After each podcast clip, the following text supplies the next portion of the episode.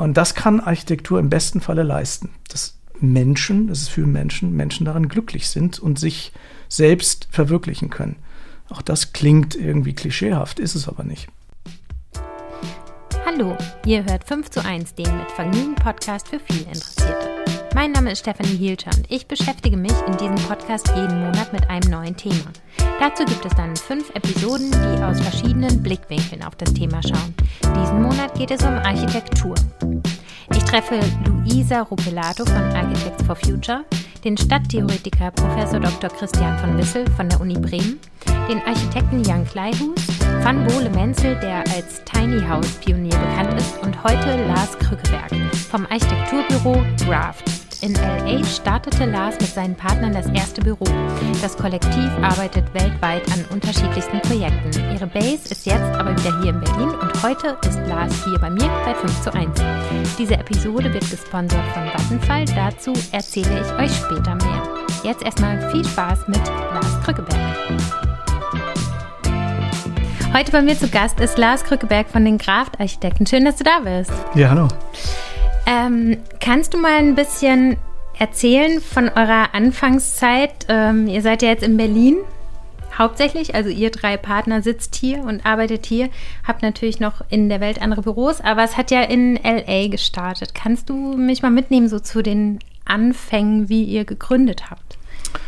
Ähm, das hat damit zu tun, dass wir uns aus Braunschweig kennen, ähm, 96 Diplom gemacht haben dort, ähm, uns gut kennengelernt haben, vor allem im Studium, weil wir außer Architektur auch Musik zusammen gemacht haben. Ähm, und als wir mit dem Studium fertig waren, äh, ging Deutschland eigentlich in so eine Bass. Also Europa war längst schon im Tal. Deutschland hatte durch die Wiedervereinigung ein unnatürliches High. Das ging dann aber zurück. Also als Studenten hatten wir viel Arbeit äh, und als wir dann rauskamen, gab es weniger Arbeit. Äh, wir haben dann für große Büros noch gearbeitet, aber merkten, dass die Art, wie wir Architektur denken wollen, noch nicht so richtig zu Deutschland passt. Ähm, wir haben dann beschlossen, nochmal wegzugehen. Es gab auch andere unterschiedliche Gründe und es hat uns an die West Coast gezogen zu so einer größtmöglichen Freiheit. Ähm, und nochmal einer sehr guten Ausbildung am Southern Californian Institute of Architecture, der SIAC, in Los Angeles.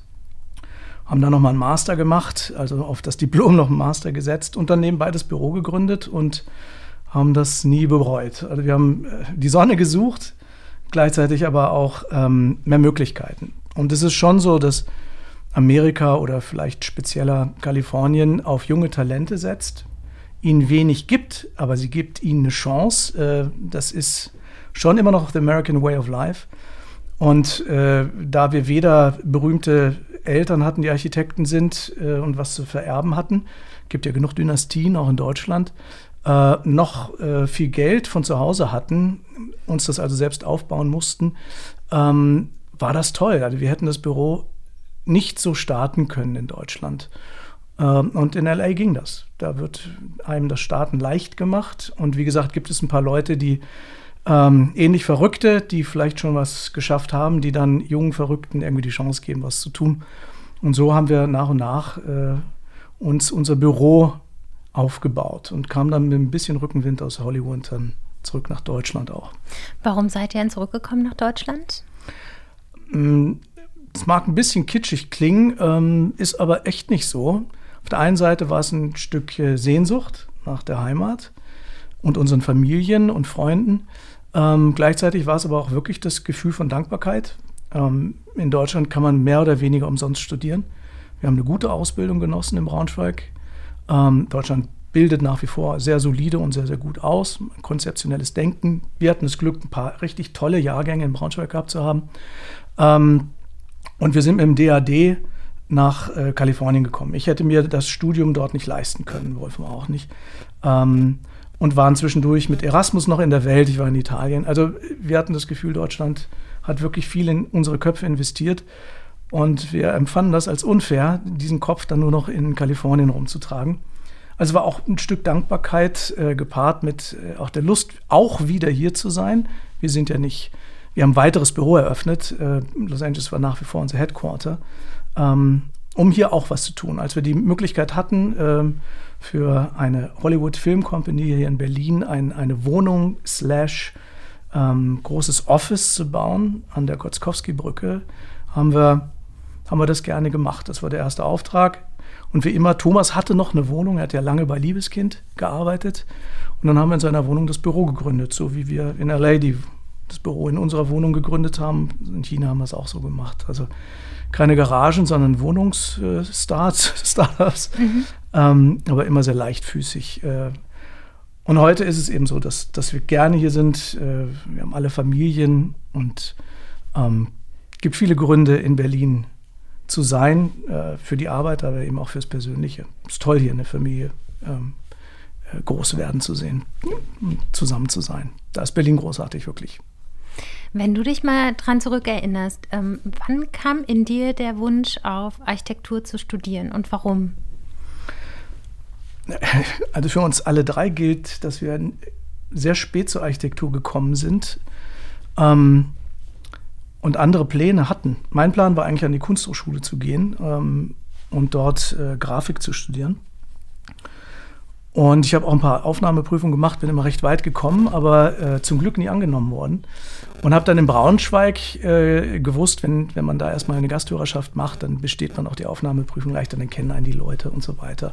Und habe mich dort eingeschrieben. Ich komme aus Hannover. Ähm, war nebenbei auch schon für Kunstgeschichte und Philosophie eingeschrieben. Ich habe das so nebenbei gemacht, es hat mich interessiert. Ähm, und wusste nicht so richtig, wo das hingeht. Wie gesagt, ich wollte eigentlich an die Kunsthochschule. Und habe mich dann neben der Gasthörerschaft für Architektur eingeschrieben ähm, und stellte dann fest, also es war im Grunde, äh, das hat mich auch noch interessiert, äh, und stellte dann fest, dass die Architektur im Grunde ein, ein, ein Künstlerberuf ist, gleichzeitig philosophisch ist, äh, gleichzeitig ähm, Kunstgeschichte ist. Also alles, was mich interessierte, stellte ich fest, ist eigentlich in dieser Profession verankert.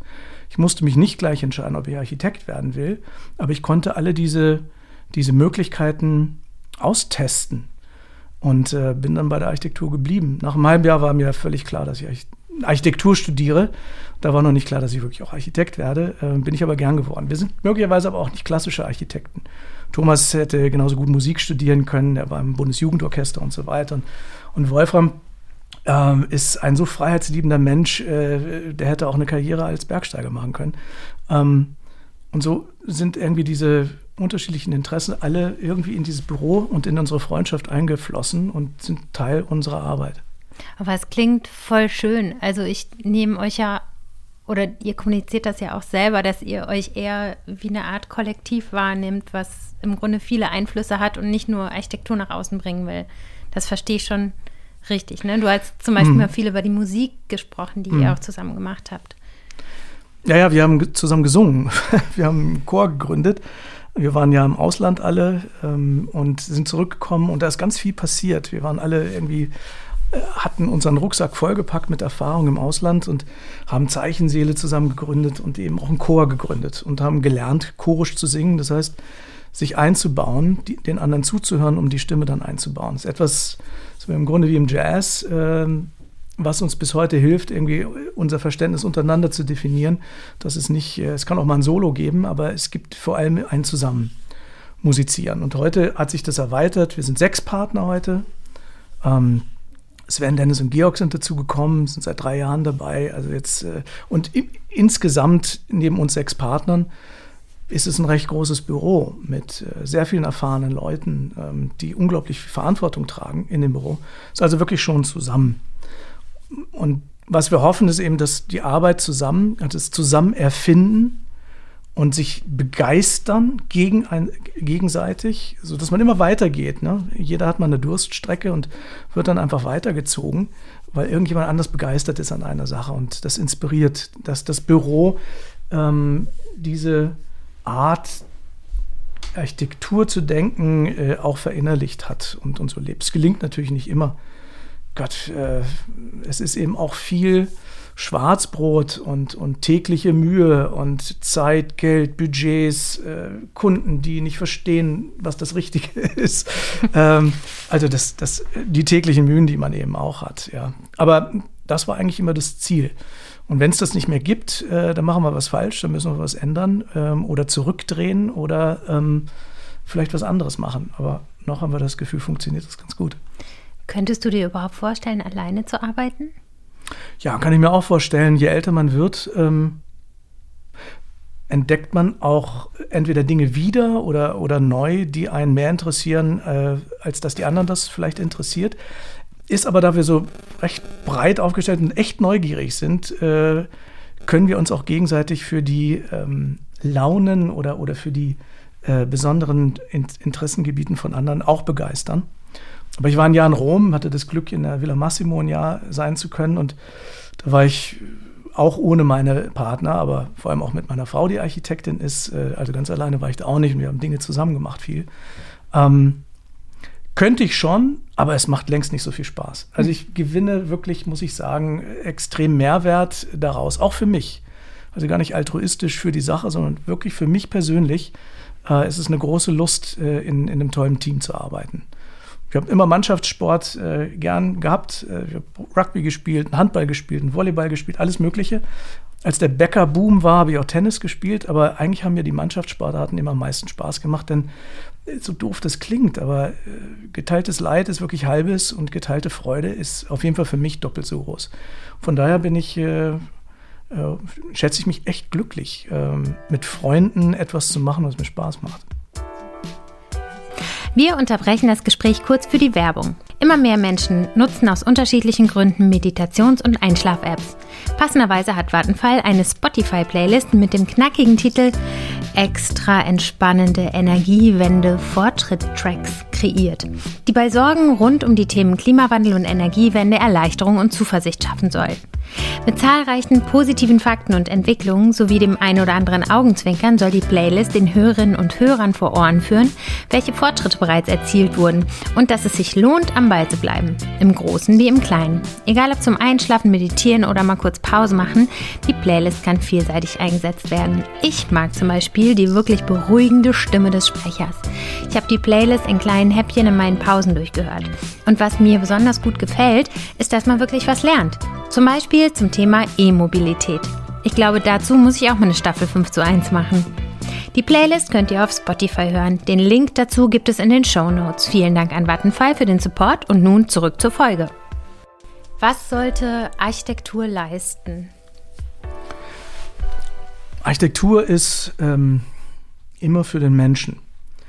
Und auch wenn wir heute Ruinen äh, besuchen und vor Ehrfurcht erstarren, wenn wir vor dem Kolosseum stehen oder vor dem Tempel von Karnak, ähm, waren auch diese Architekturen, auch wenn sie teilweise Göttern äh, gewidmet waren, wie das Pantheon, ähm, waren sie am Ende doch für den Menschen. Denn die Menschen haben dort ihren Göttern irgendwie gehuldigt und, oder kamen zusammen.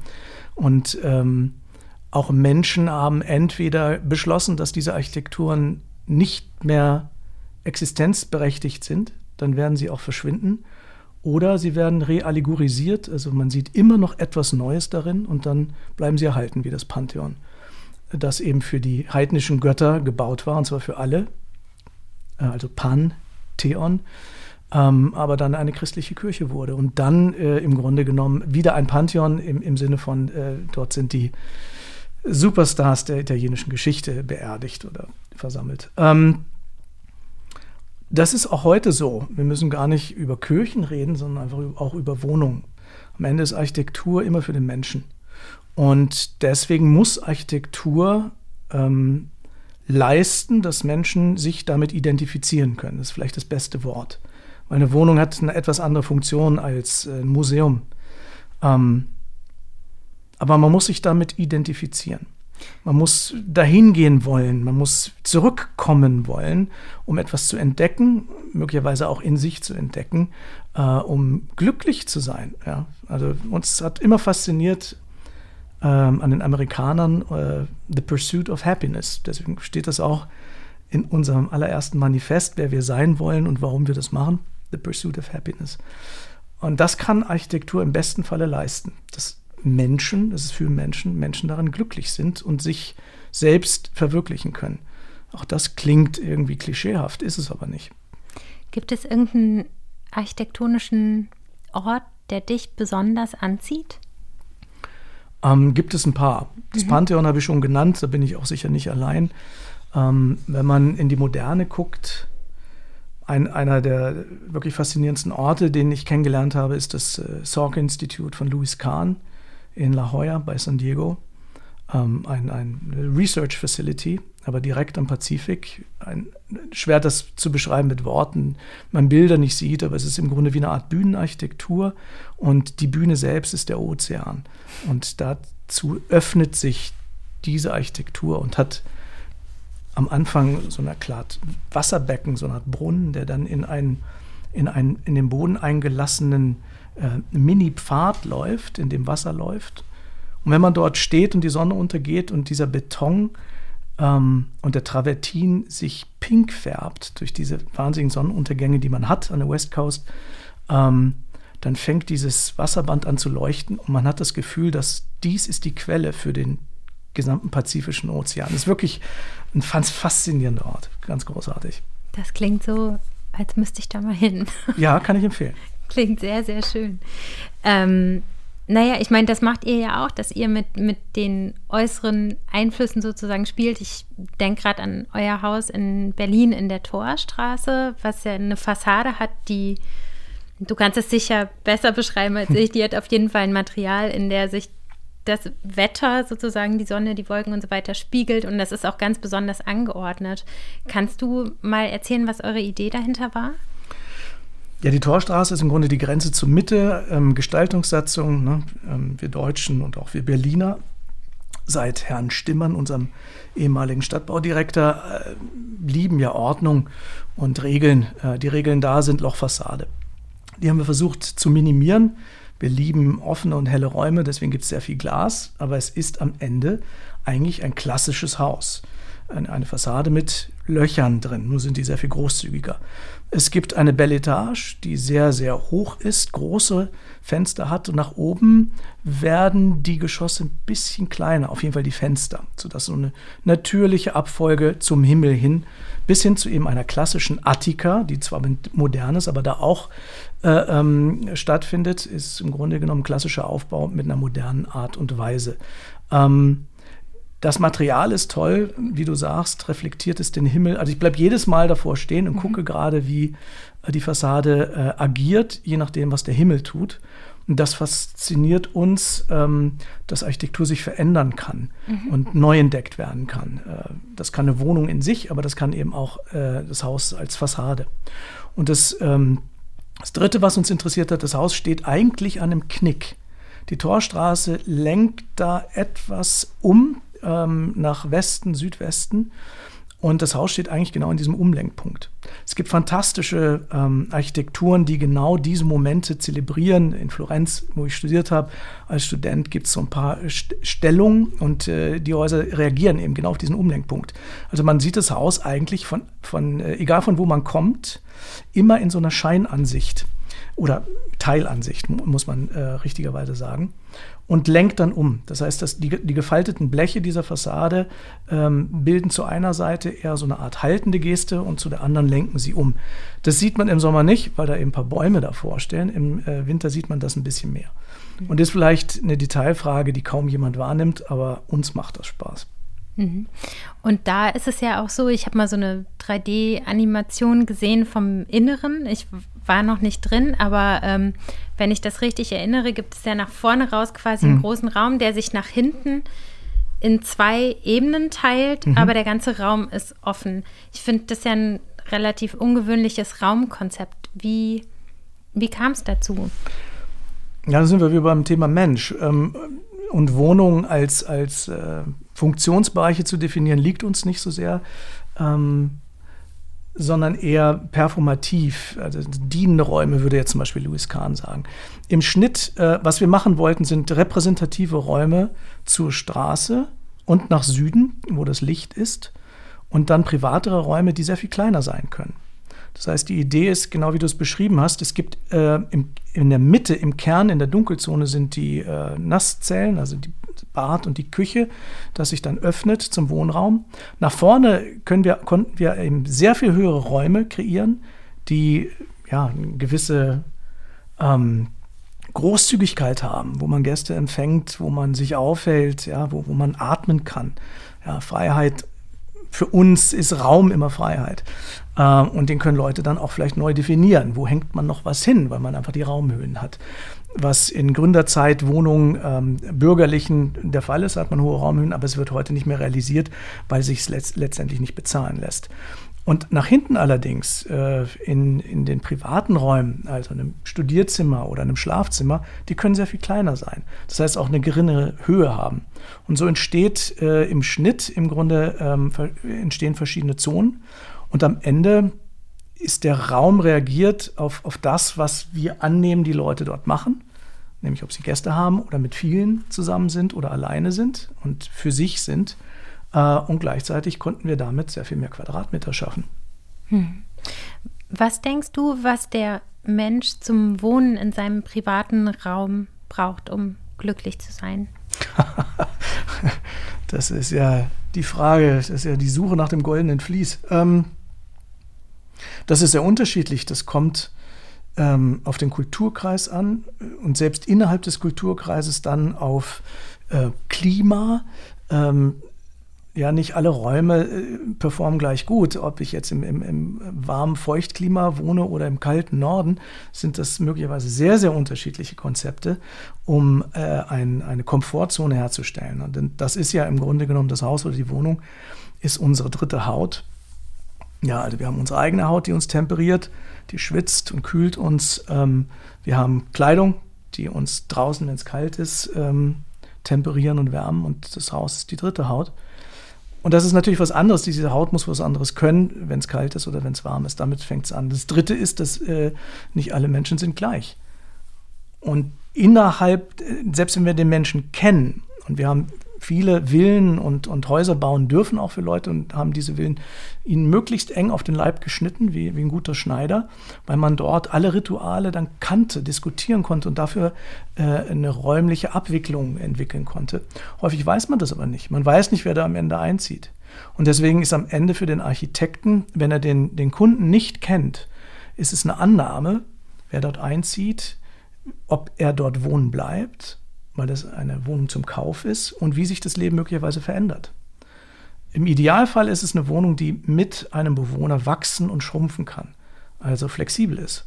Eine Wohnung, die äh, groß sein kann, wenn ich das möchte, weil ich Freunde habe, und wieder klein, weil ich Dinge zuschieben kann, ähm, nicht Türen, sondern vielleicht Raumabschlüsse einfach äh, und, und es dann mit äh, zoniere, weil ich äh, in der Pandemie einfach drei Räume brauche mit einem guten Internet, wo drei Leute gleichzeitig eine Videokonferenz haben, wie bei uns zu Hause, wo die Wohnküche nicht unbedingt äh, das beste Modell ist zum Beispiel.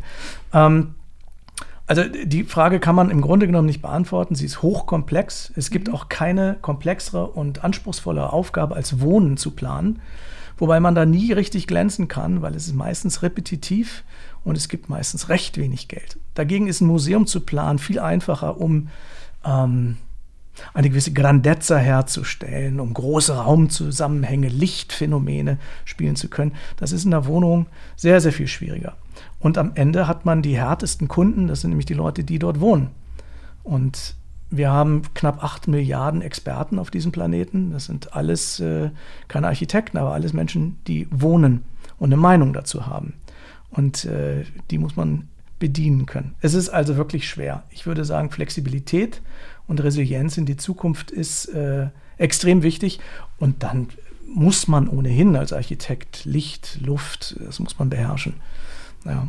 Eine Wohnung, die in der Lage ist, dass der Bewohner sie sich zu eigen machen kann ähm, ohne dass der Architekt vorher weiß, was das Eigen ist. Ja, ähm, eine Wohnung, die das leistet, die ist schon sehr, sehr gut. Was baust du am allerliebsten?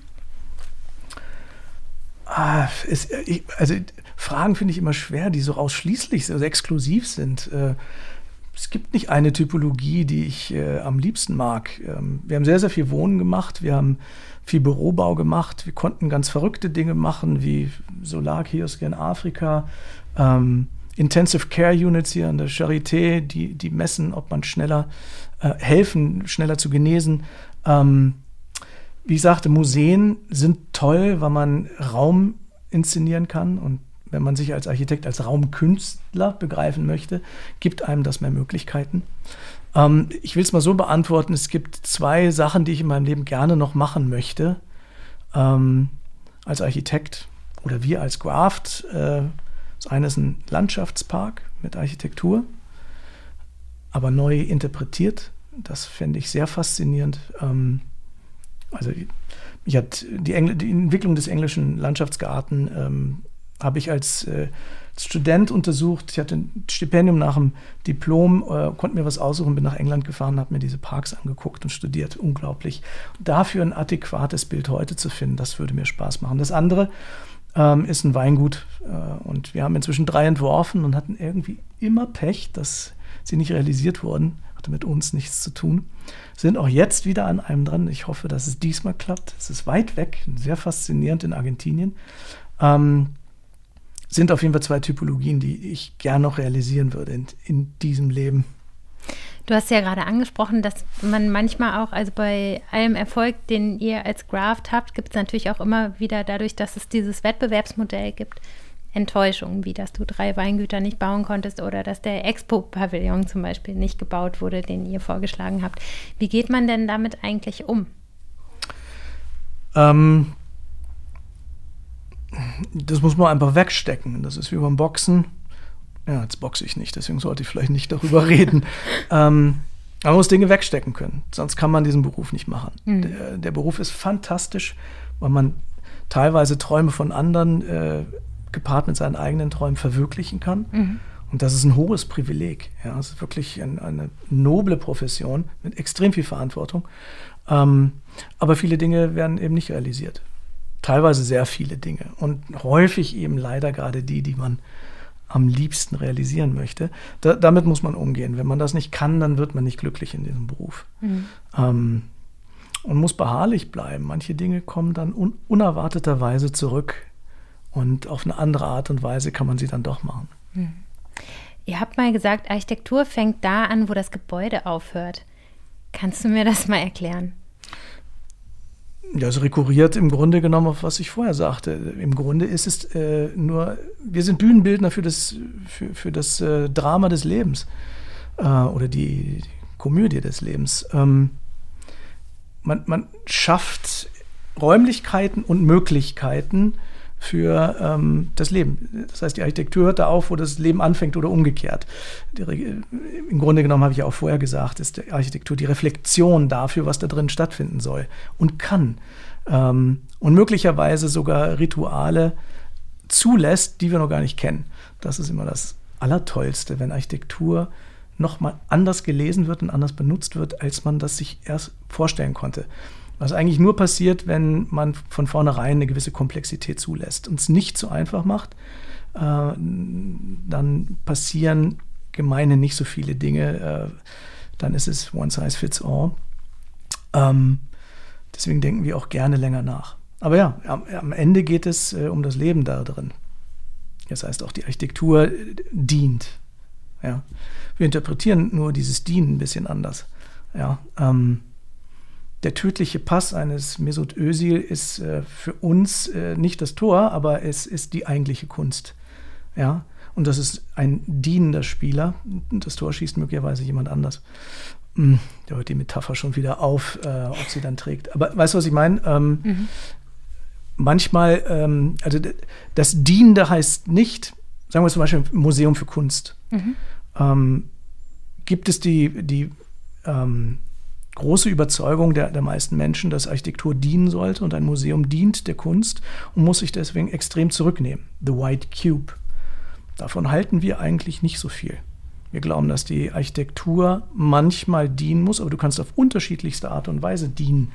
Ja, das heißt, nicht alles muss exaltiert sein, aber das Guggenheim Museum von Frank Lloyd Wright ähm, in New York ist kein klassisches Museum. Und da kann man sich drüber streiten, ob so ein Museum überhaupt so aussehen darf.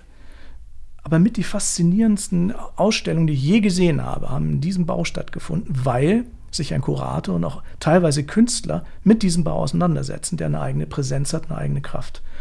Und wir glauben eher eben an, an diese Synergien. Ähm, in dem Fall dann eher der Doppelpass.